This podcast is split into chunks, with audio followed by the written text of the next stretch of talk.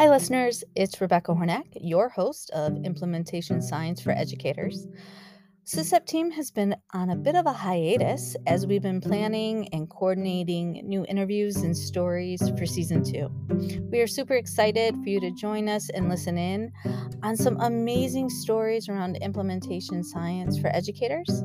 We're going to be highlighting the National Implementation Research Network's newest project, EIC, or the Effective Implementation Cohort. We'll be interviewing the newest team members the implementation specialists working on that project, and what they've learned as they've supported providers and middle level schools implement a high quality mathematics curriculum. We're also going to be highlighting some of our partners, such as the Region 7 Comprehensive Center, our newest states, such as Florida, New Jersey, and Virginia, and interviewing and having conversations with some new state transformation specialists that have recently started working with SISEP for their state. We are beyond excited. Hopefully, you have the opportunity to listen in, and the first episode will drop next week.